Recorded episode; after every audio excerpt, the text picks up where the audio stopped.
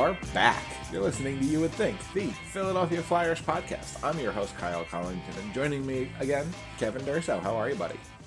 I'm doing well. This is a little unusual, but Def- definitely a you know, little un- unusual. If you're fun. if you're watching on our YouTube channel, uh, Kevin is not in the usual studio. He is live from the uh, the bowels of the Wells Fargo Center, as it were, or at least the press box area. I would say the upstairs, not the bowels of the center, Fair. the ups, the upstairs, but nonetheless, But uh, yeah, so uh, we got a lot to talk about here tonight. We got a five game winning streak. We got a team Yep. that, as it sits at the current moment, is uh, second in the division. We'll talk about that a little bit. Um, as we get into it here, check us out on the social media at YWT Podcast. Uh, Kevin is at Kevin underscore Durso. Uh, make sure to check out Kevin's Instagram page for those post game reactions and kind of all the stuff he's doing over there. Um, okay, so getting into it, uh, like I said here, Mm-hmm. Flyers have won five games in a row, Kevin. yeah, five in a row. I mean, Ke- Kevin, yeah, I know what you're gonna say. it, it Go- might be it might be a little bit early in the show to just kind of come out with something like this, but Go ahead. I already know where you want to go, so just go for it. it's it's November nineteenth. Yep. We'll talk a little bit about American Thanksgiving later in the show and what that means to standings and stuff. But Right. Ke- Kevin, Yes. Kevin, are the Flyers good? I don't know. I mean, in this moment, sure. I mean, you win five games in a row, then yeah, you're on a good run. And 10, 7, and 1 is not a bad record by any stretch. But, you know, there's a lot of runway left in front of he- in front of this here, for one. And two, you don't have, you know, let's be real about something. You have a head coach who has every reason because he pays attention to everything that Yeah. gets written, said, you name it who has every reason to kind of gloat about this and is not doing it. Instead, is telling you when struggles happen, when the losing streaks happen, because he's bracing himself for it, I guess. So, yeah, of course. but but on the other hand, you do have a team right now because there's been a word that's been thrown around a lot in the last handful of days. You have a team that's kind of got a belief about themselves in Mhm. terms of that they feel like they can win a lot of games and that they feel like they can win any against any team and they've kind of shown it like take to, take the, the Sunday night game out of play for a minute because Okay. you're playing Columbus and Columbus is at the bottom of the It's standings and and, yeah. and and it, and this was rough. I mean like there was there was reason this could have been worse than the 5-2 final that it was. Okay, but how about the first half of that back to back?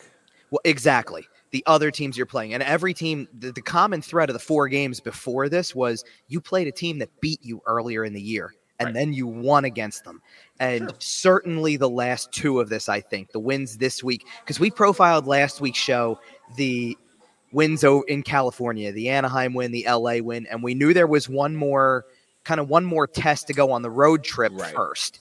And that was the Carolina game. Well, they passed that one. And then they come home. And when you realize that you're locked into a game with the defending Stanley Cup champions like that, when you're locked into a game like that, you want to win it because you want to Oh, prove yeah. to yourself that you can handle that and that you can come out on that side. Like it was setting up to go one of two ways. You were either going to find a way to win it or you were going to lose it the same way you lost in Vegas. And Yep. they pulled it out. Entertaining game. I mean, we've said that a lot this year. These games Such are a good- entertaining. Honestly, that Flyers Vegas game is one of the more entertaining games that we've seen Uh huh. Yeah. uh, several years. Honestly, the guy upstairs might have been on the ice for the last regular season game that exciting. It's just it's been that long. It it it was a really fun hockey game and the fact that that was your Saturday afternoon game Oh, I know. Yeah. fantastic. The building was nice and full, nice and loud. We love that. It was it was amazing. I know for sure. Uh, but yeah, as we kind of look back a little bit, um, the the week started here in terms of the games with a win over the Carolina Hurricanes. Yeah. in, in Carolina, nice rowdy environment. They that Carolina team, you know that they always get a get up with a little bit more juice for the Flyers, right? You got the Rod Sure. Brind'Amour connection this year. You got the TDA connection. Uh, These teams, whether you like it or not, are linked, and the game For sure. bet- and their division their division teams, right? Division Exactly. rivals. And they haven't really met in the playoffs. They don't really have that entrenched division rivalry at this point, but they are still a divisional foe, and you do still face them several times a season. Exactly. And in connection with the Rod Brind'Amour stuff and some of the roster stuff, like I said, uh, they do always bring passionate games. We saw it right away. Mm-hmm. Um, but what a game out of uh, Carter. Well, I mean, well, well, yes, you you hit the nail on the head. With, what a game with- out of Carter Hart, man. He always You- shows up for the Carolina Hurricanes. well, well, not to mention it was his first game back because we still hadn't kind of.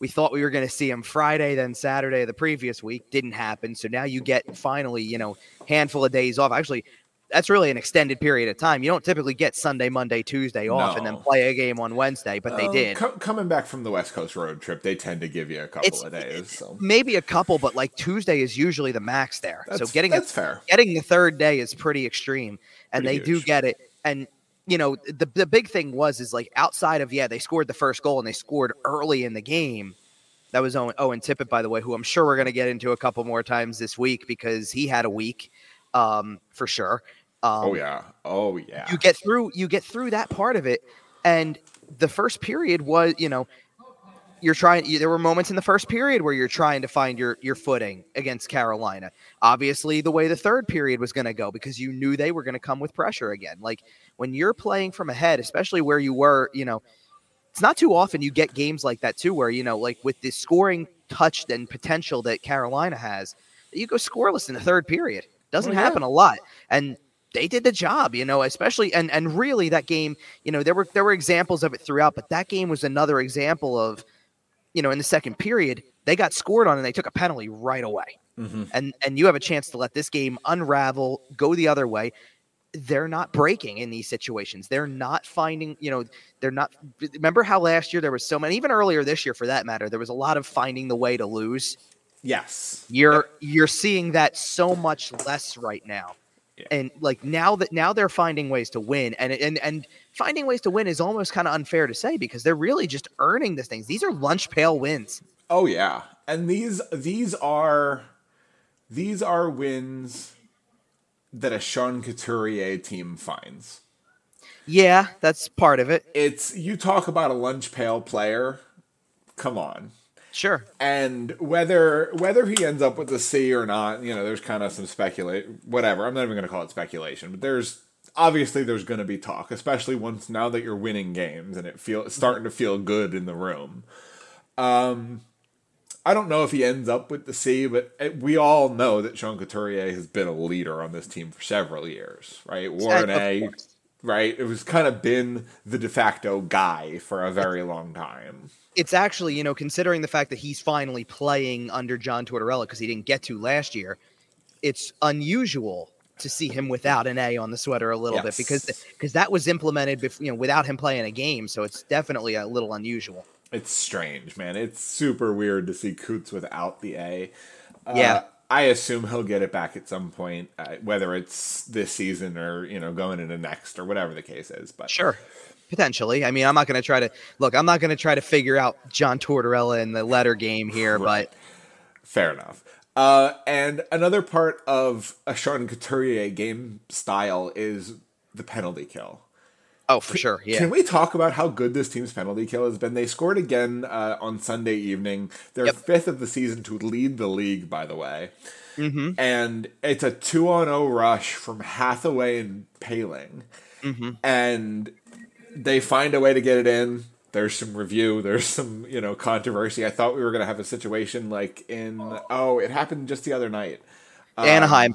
Yeah, where they just I thought it was Anaheim where they the puck went in. It I, clearly I- went in. Oh, I know, and I th- I thought that as I was watching this because I'm like, you know, I I Oh, think again, you, I'm like, there's about maybe this much space, and you know, it was for the- close enough for the- that I was for the- for it. you know, for the YouTube audience, here's my visual for you. Look at you know, look at my Yep. finger fingers telling you how much space I think was there. There wasn't a lot, but it was close. but it was one of those situations. I, I actually didn't even because the crowd was going like was was making so much noise over the fact that they thought it was in because the player so adamantly thought it was in that I didn't even hear the official come over and like come over Call the, it a good on the microphone and say Yeah. the call on the ice is goal because there wasn't a signal. So he didn't signal goal and then say let's go check it. They they didn't make a signal and he just announced it. We have a goal on the ice. We're gonna go review. Okay, so I didn't know that they were even going off of that. I thought they were just checking, and then they came back with, "Yeah, we saw it. It's in." So what they were trying to do, I, as far as I can tell them, what they were trying to do was determine if there was any evidence that said it wasn't. Correct. Yeah, So- that's that's kind of the implications that we got out of the They broadcast. still still said confirmed though, which is good to know. Like, they didn't say the call stands; they said it was confirmed. So they got a they got a look that was wor- worth it. I, I thought the in net camera really had it there. Um, Al- also, if you've been listening to 32 Thoughts recently, Jeff Marek has, has been discussing his use of verbiage. Uh, Jeff doesn't like the phrase, it's a good goal, because what is a bad goal? So I think Jeff Marek would be pleased to note that the referee did just announce, we have a goal. So I think he's been listening to 32 Thoughts at very least. So maybe, um, maybe. But either way, that comes fr- from a penalty kill chance, and this Yeah. team has done a really good job of being aggressive on the penalty kill and doing an excellent job of shutting down other teams. Yeah. and creating offense. Like Yeah, well, how, how, many penalty kills are capable of creating offense like this? Not I mean, well, sure. And I, uh, look, there's there's elements of it where this is also not sustainable because you can't. of course. Wait, i- if you're going to be aggressive on the penalty kill and try to get those opportunities because of the fact that you're creating potential turnovers, I mean, I'm going to bring another player into this because yes, you're talking about the Sean Couturier angle of a lot of this, yeah, but I'm bringing another player into the mix because that shorthanded goal on Sunday night does not happen without Sean Walker. that is correct. Sean Walker Yep. makes the play to get possession. He makes the lead pass. Now all of a sudden you got two guys behind the defense, and that, uh, to be honest, I can't. You know, I thought it was possibly in those situations you want to think slam dunk because you want to think that there's no way that you know you make you do the quick give and go, and then the last guy finishes it off, goes upstairs, end of story. And he didn't go upstairs. You know, he he kept it on the ice, so we had to kind of have a little ounce of drama there. But but Sean Walker's been all over diff, you know, a bunch of different scoring situations. He's Yep. he's he's you know, let's just say he had an assist on a Ryan Poehling goal in Carolina, Mhm. scored another goal against Vegas, had another pair of assists in this game. I mean, you know, against Columbus, I'm talking about now because Yeah, we're talking yeah, about that. We're talking about the goal he set up in the shorthanded goal he set helped set up. right. It's like you know, this is this is one part of the equation when we're talking about because when you bring into the into play the question, so are they actually good? It's like, well, you know what part of the equation is? Is part of the equation is guys that you didn't think were going to play to a certain level playing to a certain level. Depth- I I talked about this.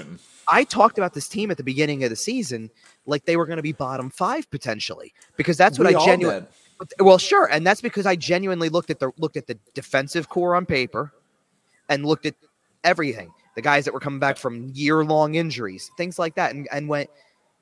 It's not going to be that like it, it shouldn't be that good of a team because I don't like they have nobody who stands out as a clear number one defensively We and they don't and they don't have you know and they've got forward forwards with question marks. You're technically your goalie's got question marks in terms of health.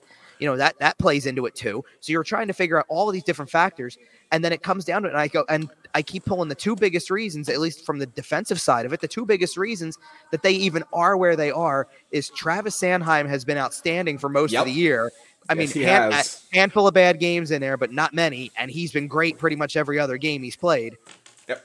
And then that totally unexpected what you're seeing from Sean Walker. Didn't know what to, not to say that you had expectations coming in, didn't know what to expect, Sure. but certainly didn't think you were getting a player that was this No. useful. I, I on it, like I thought, like everybody else probably did. You were getting a player who was interchangeable in the lineup. I thought he was not- a guy. Well, exactly. But you also you had you were factoring in they had got young guys they wanted to play that they were going to want to look at. Egor Zamula's part of this picture. They've also got Marc Staal. They've also got you know um, I'm trying to figure out who the other one was that was in there. They got Nick Se- Nick Seeler. You I thought- I thought had he a was- rotation. I thought he was Michael Del Zotto, It's not a bad way to look at it, but right? And Right. instead, he's like good. When remember when Michael Del Zotto was good? He's that. Well, right, and he's and he stepped up in a lot of situations, and you know, it, like you're seeing that come that cohesiveness from the defensive unit that's really kind of become a game changer right now for them. It you can tell. Okay, so in a, in a grander scheme, on a bigger picture, Right. you, you can tell that John Tortorella was involved in roster conversations this offseason. oh, for sure. You can. This is a John Tortorella team, and they are starting to implement John Tortorella systems. Right. And Travis Sanheim is starting to look a lot like Zach Werenski looked in Columbus. A, a little bit, yeah. Well, and we already had we we kind of have already had the Sanheim conversation because Right. I think I think it was even last week we we talked about it where I said that the whole idea where they tried, they thought they had a trade lined up for him, they tried to move him, he was available, Yeah. and when it, when it doesn't happen, you got to go to the coach who may have had question marks about this guy, who now has, you know, the long term contract that you know it Yeah. with with no movement, and and you and you sit there and you go, well, now you've got to make it work, figure Well- it out, make it work between the two of you, and both Is, sides uh, have done that. Is is leading the team in scoring considered making it work? Well, yeah, absolutely. Okay. How about as a defenseman? 16, Well, right. 16 points? as, as for, I forget that part of it. You know what's making it work? It's not even the points. It's not the number of assists. It's none of that. Go look at his ice time night after night. That's making it work. He's playing 25, 27 minutes a night sometimes. top five, top five in the league. Yeah. Uh, as of right now, and I do not know if this has been updated for the game that they just played. Travis, I will uh, look. I will Han- look up his ice time for you from Sunday. Okay, Travis Sanheim is third in the league in ice in ice time, and he's tied with Drew Doughty for second. They they both average 25, 57 a game behind only John Carlson. Came close. Okay, so came close enough, and I'm going to assume the fact that they scored an empty netter in Sunday's game with two and a half minutes left Okay. meant that by that They- point yeah. you could put him on the bench for the rest of the game. He Right. still played 24, 28. Pretty good. Yep. By the by the way, I, because I'm looking at all of these ice time numbers in front of me just from Sunday alone. By the way, props to Cam York for 20, 34 in that game and playing pretty like played pretty well in his own right. That Yeah, and this- Cam Cam York looked really solid against Columbus. He looked really, really solid. yeah, one, uh, definitely one of his better ones this year. yes. He's he's still got consistency issues. He's not like certainly not near the level of um of Sanheim and even Travis, even even Walker at this point. You know who who Sean Walker is coming across as a little bit, and I'm not trying to compare ability, okay. but just in terms of stylistically, the way you feel about him after watching now, what is this? 18 games of the season we're talking now. Yeah, we're starting know- to get to the the significant stats. You know who he reminds me of a little bit? Okay. Matt Niskanen. Yeah. Okay. Because because because his play is it's steady. It's consistently steady right now. Yeah.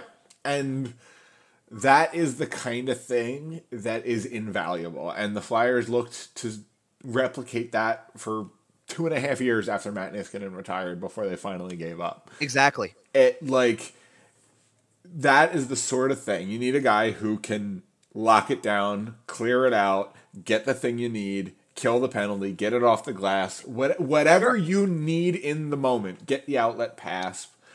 Whatever you need in the moment, Sean Walker is for this team is that guy. Right now, this is this is going to be one interesting conversation as the year goes on because he still has the one you know the one remaining year on his contract.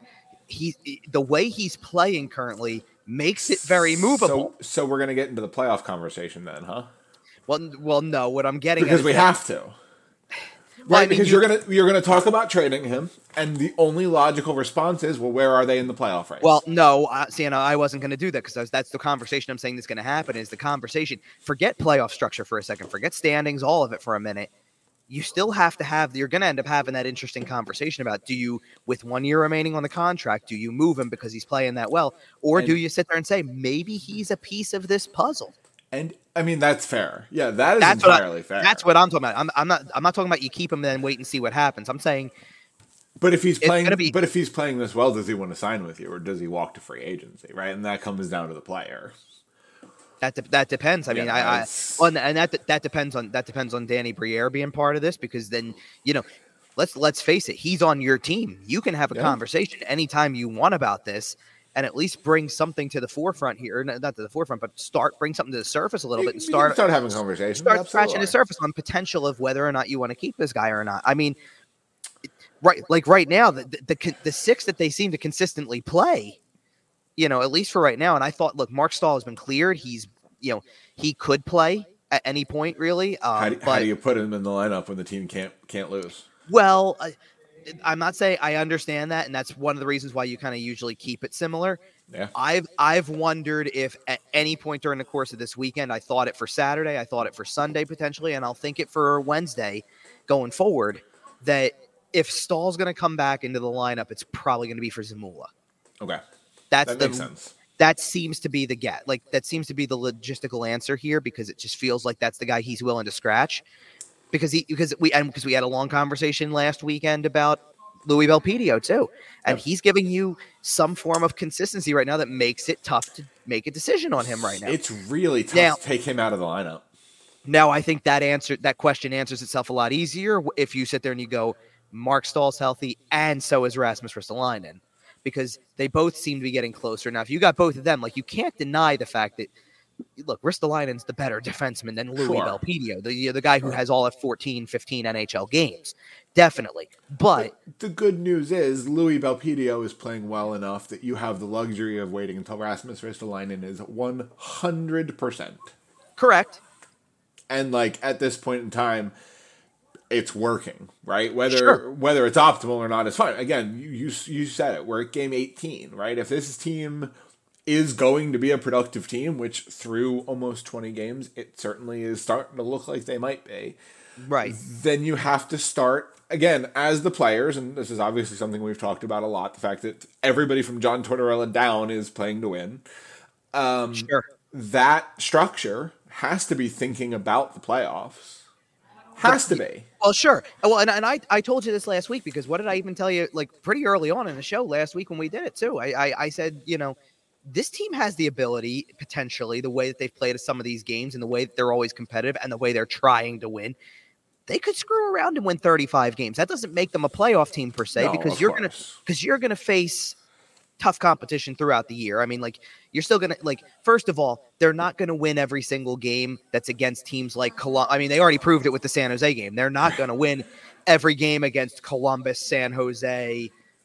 Um, you know, the take, Chicago. Well, Anaheim they're done Uh, with already. And they, well, Anaheim they're done with, and they and they split. So Yeah, right. fair, fair enough. But I'm talking about even like I'm talking about teams that are down there because they're going to play right, eventually. They're going to play Chicago. They're going to play. You know, they beat Edmonton, but will Edmonton Edmonton be the same team? I don't know.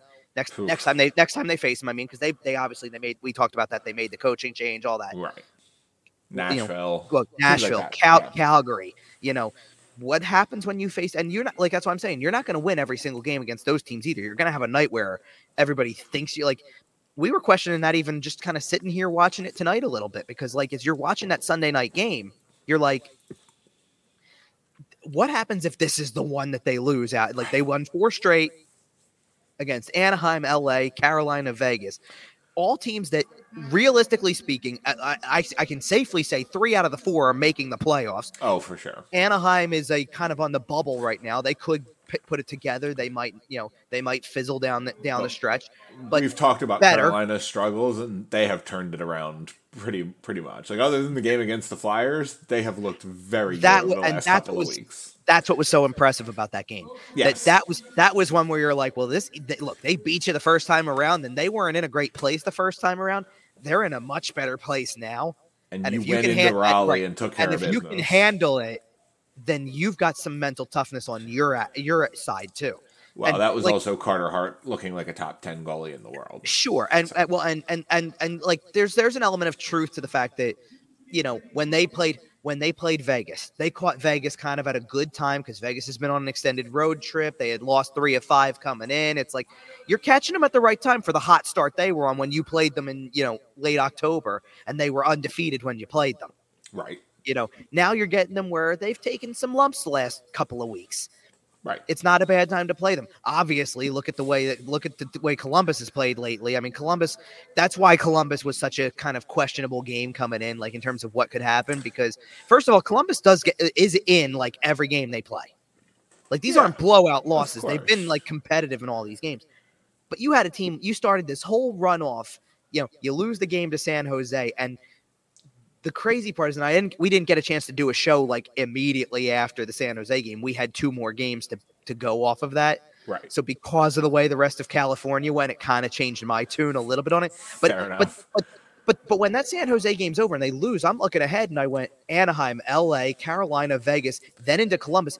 You could have lost like you could be on Might be a lot and- of losses. well, you had already lost to, to LA the first time around. So that was two straight losses when you lost to San Jose. And I'm sitting there looking ahead, going, the next four are all like right up against this gauntlet of teams. That could turn into six before you know it. And Columbus could be number seven if you're like really reeling from it. Like, think about like it's exactly the same thing Columbus is going through right now. They came into this game off of a back to back.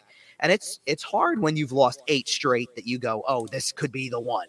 You know, Right. it's it's much harder. The Flyers weren't thinking that coming in because the Flyers came out and had a good had good jump. They had energy pretty much from the drop of the puck. Why? Because you won four in a row. You feel like you can win. Yep. Columbus is coming in going, I don't know. Well, Columbus is coming in with a whole boatload of problems to begin with because Patrik Laine is sitting out games as a healthy scratch. You've got, you know, Yeah. all sorts of other things. Johnny you know, Gaudreau getting benched.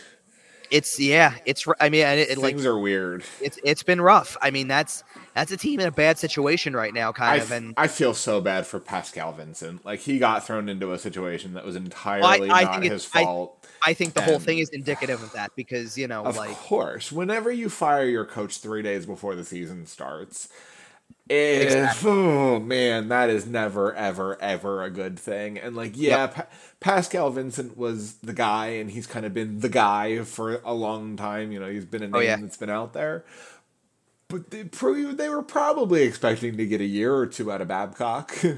like, Well, I hear you, but like eh, you know what I mean, though. Like it's no, and I don't, they, and I don't, I don't need, absolute chaos. I don't need to, and I don't need to spend too much time on Columbus here because like Of course, that's not right. that's not our show, obviously. Right. But but that like it's a game with where both sides are logical. It's ripe for the taking because of how like they've played. Obviously, like it's one that you're actually expected to win, but it's also one that's kind of like the trap is present, you know, because you just came off of the emotional highs of the two wins in California, had a bit of a break, managed to pull it off against Carolina, had another two day break, played let, let, not only an entertaining game as we said, but the Vegas game had there's a that was a game. that's but that's there's emotional investment from the players. You're trying to win this game, and there's like you know you find a way to pull it out because let's let's let's also face the it's facts the about first another. day of a back to back, and you're churning in the third period. Well, let me let me ask you a question about something Yeah. with the back backs, by the way, because I want to see if you know not know the answer, but you probably do.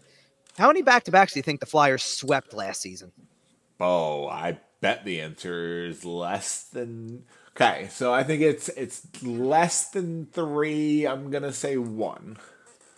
It would be less than that. It was none. It was none. Well, swept like they No, split. no, it- right, of course, They right. split a good amount. It was not like they conti- like constantly play bad, but they would either lose the first one and find a way to win the second one, or they There would win the first one and they would, you know, the, the closest that they came, and maybe this is what you're thinking of, is they had one. I don't remember where they. Maybe it was Buffalo. I think they had played Buffalo and won a game in Buffalo on a Friday night. There was like a and home they- and home in, su- on Sunday, right? No, well, because that's not a back to back, so it was a Friday no, I night. Know, played- right? They played on a Saturday against Carolina. They were leading. It was an, it was the day Tyson Foerster scored his oh, first goal.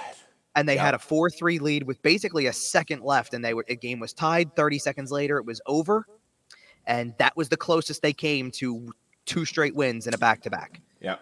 Okay. Wow, that is That crazy. I didn't realize it was zero times but last but, year. but, but my point that but you now you know where I'm going with my point they won none last year they've already now they've it. they've got two in two weekends It's a different team. Like, I here's the thing. Like, it, belief is a big thing Yeah, essentially, and I know I'm far broadening things here. So you know, sure you traded Kevin Hayes for Sean Couturier, kind of and you Yeah, trade kind of. right, and you traded TDA for good Travis Sanheim. Um, I can't hold on. No, I'm gonna disagree. No, I'm gonna disagree with you. I'm gonna no, because I'm gonna I'm gonna. You traded Ivan Provorov for Travis Sanheim, and you traded TDA for Sean Walker. on Walker. You're right. That's fair. Even even though leg, like legitimately speaking, you traded Ivan Provorov for, for, Sean for Walker. Sean Walker, I know. Um, I did also. We also haven't really mentioned it. We talked briefly about Carter Hart against Carolina, but the goaltending has also been solid. You know, we've had some goalies coming in on pretty short notice. We've had some funky situations.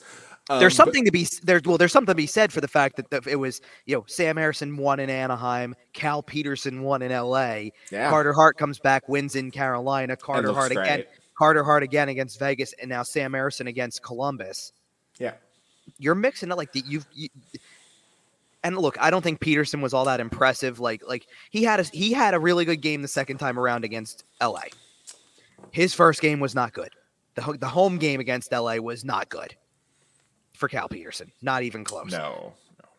But you've gotten the two games that Ersson's won on this stretch of five have been solid. I mean, he's not stealing them by any stretch. I mean, he's facing something like I think in the two games he's facing something like 20 to 25 shots in both. In Sundays it was 22.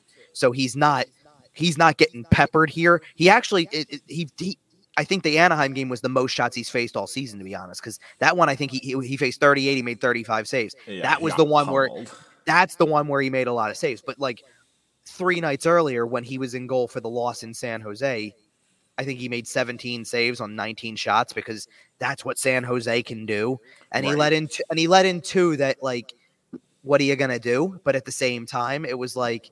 It's not like there was a lot of traffic coming his way, so the save percentage doesn't look any better. You know, It, like he's still getting there, but he's had, as far as I'm concerned, even that San Jose game, he's been better in the last handful of starts that he's made Absolutely. obviously look carter hart you can you can only say so much before you you know you get to the point where carter hart's gotten that like here's the way i feel about carter hart he's got an unfortunate record because the mm-hmm. record is not reflective of some of the play that he's had in certain situations especially some of like he was like he was in goal in vegas they're right there with it it's two to one you've given up one goal in 53 50 or 52 53 minutes of gameplay and then they come back they score two they get the win. You end up with a loss, regulation loss, no less. You're playing Carolina, same deal. You know, you've got two saves, you know, two or two saves, two goals against you for the whole game until there's five minutes left. Right. Then they score one, and you take the loss in regulation. And as much as those are perfect rebuilding losses, Right. you know, he wants to win those games because he's a competitor, Of and the, and and this is how the locker room has been. So you've got to you've got to factor that in, and that's that's probably the biggest area of conversation lately, is because obviously they're winning games. You just you even mentioned it right off the top. At the given moment that w- most people are listening to this, I mean, if you're listening to it beyond the Sunday night slate of games, Right. it's subject to change for the next couple of days. But as we as we speak, recording this, they're second place in the Metropolitan Division. Now, who had that at any well nearing the quarter mark? Right. Well, and let's let's get into that real quick because there is uh, an article on Sportsnet. It is from Mike Johnston from 2021, so it's a couple years old, and it's looking at Okay. a little bit of an older sample size. Uh, so uh, basically, the five years after the last work stoppage, so from 2013-14 to 17-18, Okay, 80 teams made the playoff spot. Eight- 80 teams made the playoffs. Mm-hmm. 62 of those teams were in playoff spots on Thanksgiving. 77.5%. right. And uh, now there's an element of this where because I agree with you wholeheartedly on a lot of this because that is like that's the first marker. There's no question about that. And certainly there are team like there are teams that are going to continue that trend because they've fir- firmly established themselves beyond the point, right? Like if I go and I look at the if I go to look from who's at the top of divisions to the wild card points, which is it's not it, it's not even that huge of a gap, but I think that the New York Rangers five point gap as we speak right now, and the Bruins eight point gap to the well, and it's probably actually yeah, it's a little bit more. It's one more because you got to go to the first team out realistically. Right. So it's six and nine for those teams. And it's like, I think that the Rangers and the Bruins are going to safely continue that trend. But I look at everybody else and I go, it's close. Like, Yeah. if you're there today, you might not be there tomorrow. Like, Of who is it? And who is it in the West for that matter? Like, like, do you, okay, this is a perfect example. Who the last two teams that would be in the playoffs in the West right now as we're recording this, and I'm not checking the scores of other games to try to figure this right, out right, later right. No, absolutely not. but at the moment are Anaheim and Arizona. They could both miss the playoffs as easily as they could make it because they're there at the moment. You Sure. know, it's like right. there's a lot. And, and that- and it is an average of about three teams a year fall out. So the Flyers could very well be one of those teams, but statistically speaking, if Seattle and or if Anaheim and Arizona are two of them, right. right? And, and and listen, here's what I'm saying. Realistically, I still think the Flyers are probably not a playoff team. They're probably still in rebuild, you know, rebuild central. But if you mm-hmm. look if you look towards the bottom of the league standings, they're starting to look like it's going to stay pretty crowded down there, right? San, Well, Ho- San Jose ain't going yeah. anywhere. Chicago ain't going anywhere. Columbus ain't going anywhere. Edmonton, it- it- we assume they're going to turn it around to some degree, but what if they don't? What if they just ship this year and say, "All right, well, we're, I guess we'll do it next year." Right? I don't Sa- see that- yeah. Same with Nashville. Same with Minnesota. Same with Calgary, Montreal. We expect to be down there. That's a lot of bad teams. Now, and we've talked before about the fact that you know going on the winning streak early in the season doesn't do you a lot of good because all you do is accumulate useless points. You know, whatever, whatever. Right. But what if you just kind of stay there? Like it's not impossible that they kind of just stay there because there are so many bad bad teams. And at this point in time, the. Flyers are not as bad as we thought they were. Sure. And well, here's and here's another factor to this. Okay, there are four teams in the league right now: Boston, Vegas, Rain, the Rangers, and Vancouver, that are Right. sitting at 25 points or more to clear cut set the top four in the league right now. Man, I LA, feel, I feel great about that Vancouver preseason pick. I'm I, just saying. I, I hear you. Should have bet that one. Holy. L- LA, Dallas, and Florida all have 23 points, so that's fifth, sixth, seventh, if you will. That's a pretty clear but- second tier. But I'm saying, yeah. but hold on. But I'm starting at fifth from 23 points to 17 points, just a six point gap. That's not much here. Right. I can go from fifth to 24th. Yeah. It's tight across the board and it's shuffling constantly. That's the hard part to kind of work through because it's shuffling so much. And it's the kind of season where if Carter Somebody Hart, you don't well, it's somewhere somebody you don't expect to make it makes it. well, and if Carter Hart gets healthy, he's gonna win you a lot of hockey games. We've talked about this a lot, and we know that if he's playing well and the team is winning, John Tortorella's gonna run him. We Yeah. to the point where we're gonna complain about it, but he's gonna run. No And kid. Yeah. hopefully, when he doesn't, Sam, uh, Sam Ersson plays well. If Felix Sandstrom needs to come up, he can play well. If Cal Petersen needs to come up, he can play well. If whoever, whoever, whoever. Right. Um, might be a little early here, but are we starting to get 2010 vibes? Um, well, you're early for sure. Okay, okay, and we and there's not and there's not a Chris Pronger on this team. Let me clarify. No, there's not. No, There there's not. absolutely not. But you know what? For today's NHL, okay, Chris Pronger that year probably still a top ten defenseman in the league. Is that fair to say? Mm-hmm. Okay, Yeah, absolutely. could Travis Sanheim be a top ten defenseman in the NHL this year? I mean, the the start that he's had and gives that potential. The the, the issue that you're gonna have here is, And I know they're not the same type of defenseman. well, th- it's not even that. It's the issue you're gonna have is Travis Sanheim does not have the track record that Chris Pronger did to be established No, in that te- in that tier. And similarly, I think that like the Flyers of that that era of that moment. I'm I and I'm yes, I'm choosing the word era very specifically there. Um, it, it has nothing to do with the fact that it's plastered all over the place around this building, right? Um, as I like gave the little quick scan for all those people on YouTube, yeah. yeah. But you're talking about a team that at that time had budding stars in in Mike Richards and Jeff Carter, had Danny Okay. Briere, who was Mr. Playoffs, had Simon Gagne with a track record, had you know, it, like their oh, forward on, had, I- had had Claude Giroux on the up and coming group Right. as well. Okay, so you're you're just making my point for me. Okay, you ready? Why? Because you're going to go off of their ages. No, I'm gonna go off of just comparisons here. Okay, Mike Richards, Sean Couturier. Okay, Okay, I don't know about that one, but okay. what is Sean Couturier better? What's your argument? That that I well, I'm I was thinking more that you were going to compare similar type players, not you know. Uh, listen, but the game has changed so much since 2010. It has changed. Yes, the so, game has changed so so much, so much since 2010. It has. a an elite first line center. Mike Richards, Sean Couturier. I, I suppose. I mean, here's the well. The, problem, like the problem is, is I feel like that, and maybe it's perception. Maybe it's because uh, you know, let's let's be real. In in 2010, it was still the Flyers. The reputation was still The Broad Street much. Bullies. yeah. No, no, it was just, it was much higher. They, Right, they of were much more highly regarded. So I think those players were more highly regarded. Like right now, I don't think people look at Sean Couturier back for the first time in nearly two years Okay. and say and say like Selke winner and all that. I don't think people go there. And and he, and he no and he's he's the like the closest thing they have to that level. Like people don't even like I'm going to tell you right now, truthfully, people will not even say that about you. Got a guy.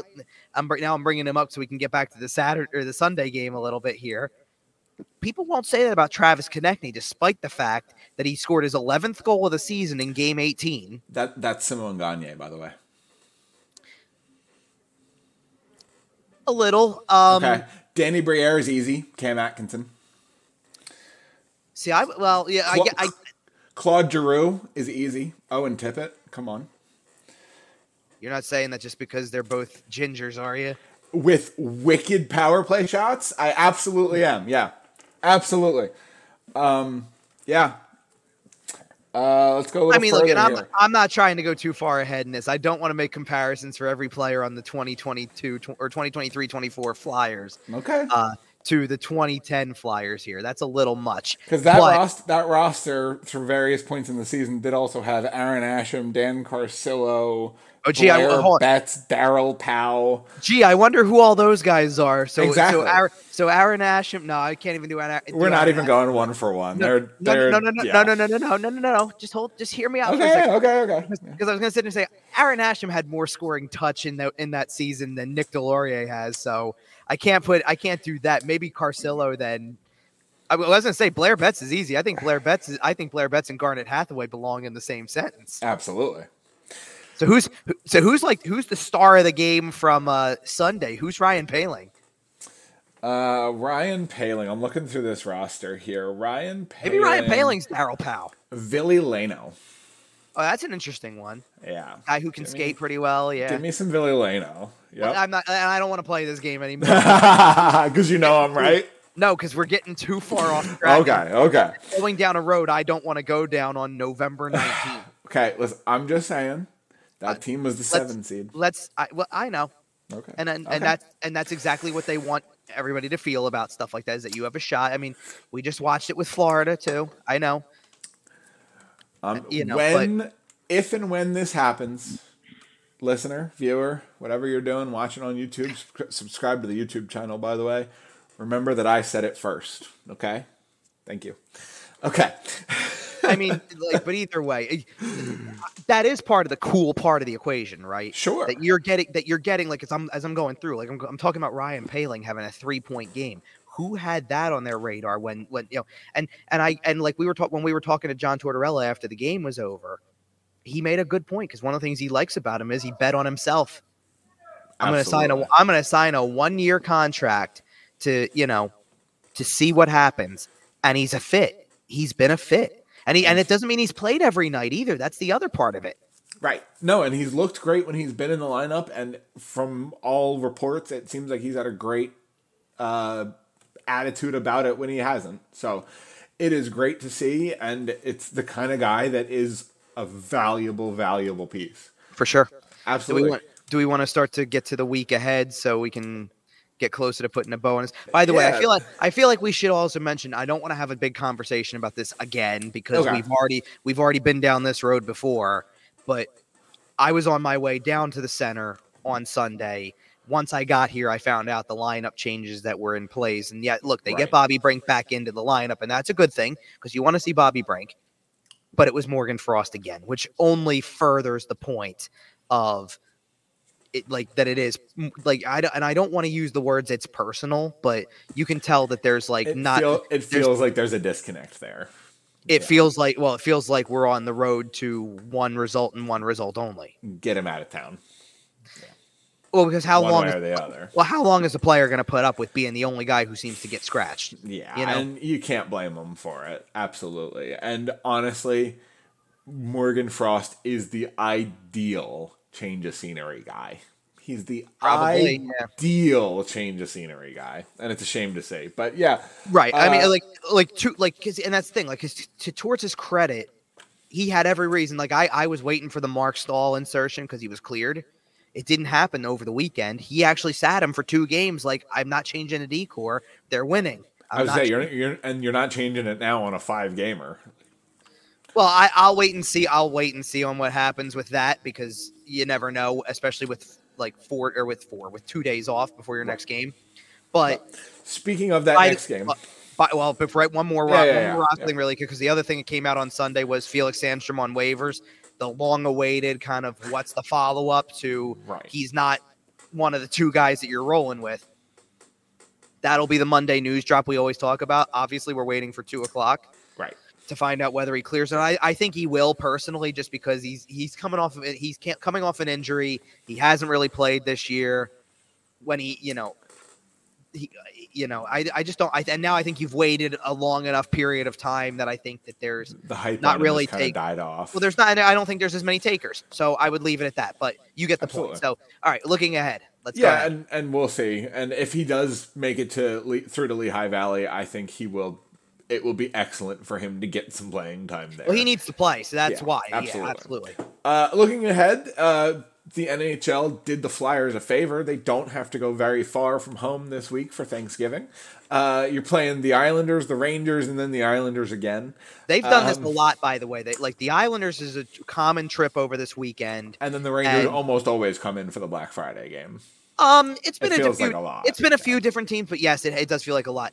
The interesting part is, and we've kind of talked about this, or we hinted at it a little bit already, but so one of those teams that's not you know, kind of getting closer toward the bottom as we get the, closer the to the bottom. are struggling. No, the Islanders. or the Islanders are struggling. The, Ra- yes, say the, Ra- the, Rangers are leading the division. No, They're a great team. The Rangers are the team that you're going to look forward to watching this team against, like Vegas, because That's, you want to see can they pass the test. That is a barometer game for sure. Right. The um, but but that's the thing. So what does that make the Islanders games?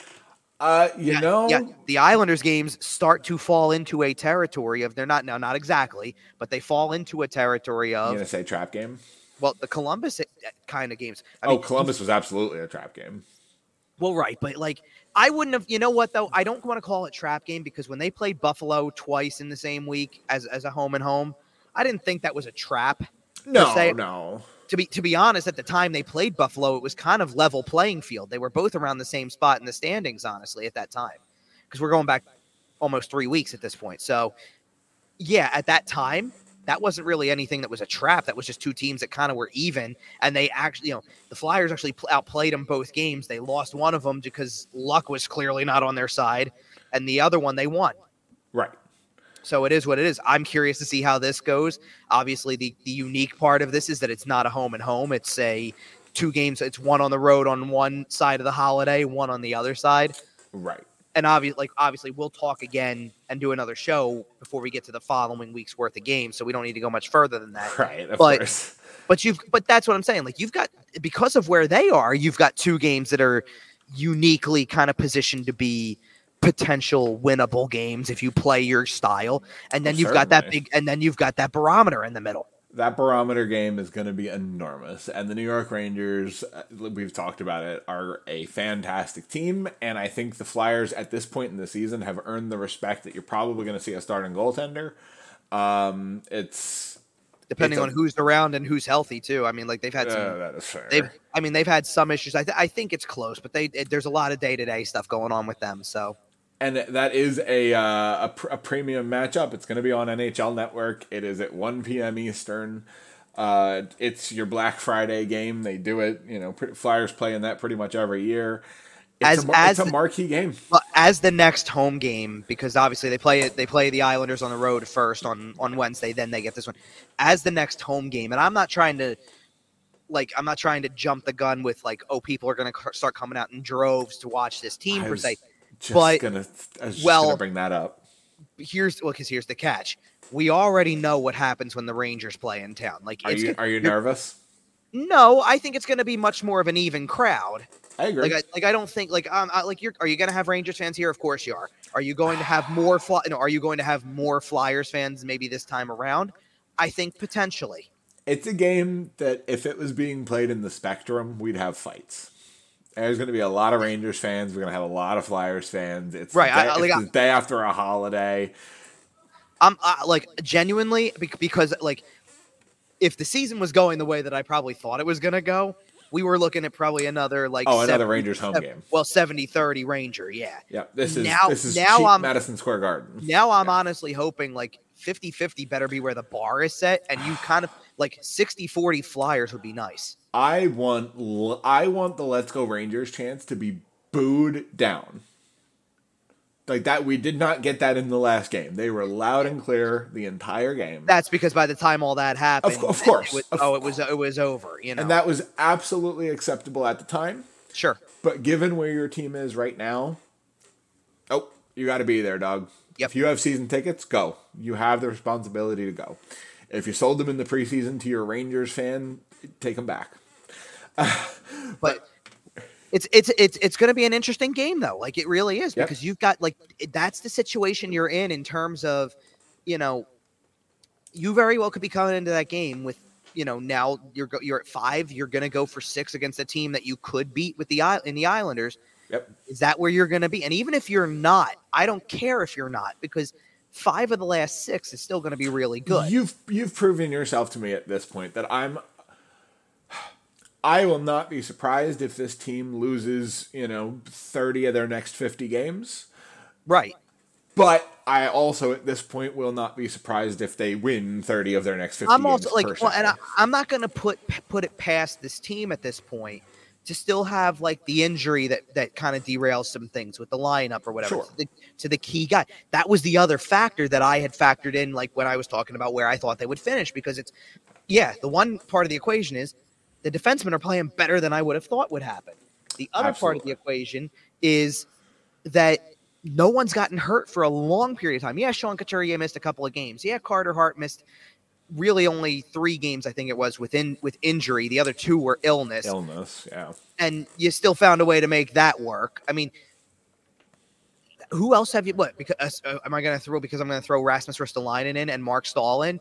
Staal, I Staal, Those Staal. might good things. Well, Staal, I'm going to take or leave because Staal was supposed to always be kind of a rotational piece. Fringe I don't know if guy, right. Well, and I well, and I don't know if he was ever going to be because yes, he's like Torts loves him, so who knows? But I'm sure like Ristolainen would be playing. Right. That's not a deliberate hold the guy out of the lineup kind of thing. Like he would have. He, I don't know how much. Like I don't know. I, I don't want to speak for how much of a difference he would make from what they've gotten because we don't really know. But I on paper it would have made a difference in perception. It Absolutely. has, it has to. You're right now. You, look at your team on paper right now. Your bottom pairing defensively was Egor Zamula and Louis Belpedio.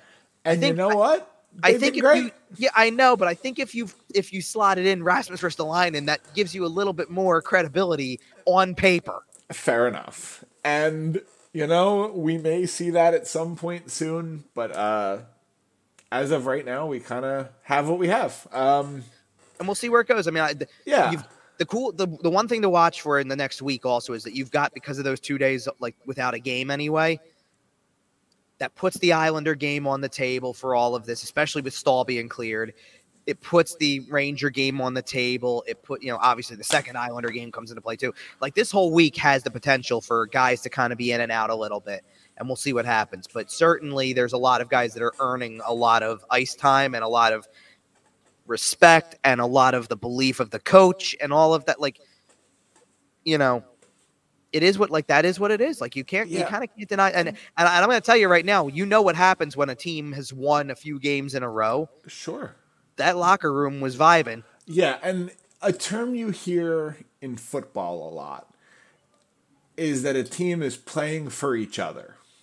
right This team is playing for each other. You can tell guys are out there putting team efforts together. They are buying into the system. Yeah. They are playing John Tortorella hockey for better or for worse, and right now it's for better. And when you have a when you have a good goalie, John Tortorella hockey is going to go your way. And so far they've had some pretty good some pretty good goalies. definitely And uh, we will see if that continues throughout the week. And we will all hope to be thankful for it on Thanksgiving here on Thursday. So uh, we did want to take a second here and extend some holiday wishes from the You Would Think family to your family. Uh, we are heading towards the end of the show here, so make sure to follow us on the social media at YWT Podcast. Uh, follow Kevin at Kevin underscore Durso pretty much everywhere, including on Instagram for those post game pre- for those post game uh, updates. And find the show everywhere you find your podcast, including sportstalkphilly.com. So Uh, Kevin, I think that'll do it. Uh, Yeah. How how is the show live from the Farg? Interesting, especially when it's like as well, especially because the building's com- pretty much completely empty. I might be, I might end up being one of the last ones here tonight because of this. So, All we'll right. Well, but, so I'm gonna try to get, I'm gonna get out of here so I can go home and get ready say. for the week ahead. So, we'll let you get out of here, and uh, we will be back with the show next week. Right? We're not taking a week off, are we? no, we're, no, No. we'll be back next week. Okay, we will be back next week. All right then. Uh, we will be back next week, same time, same channel. Until then, we'll say it.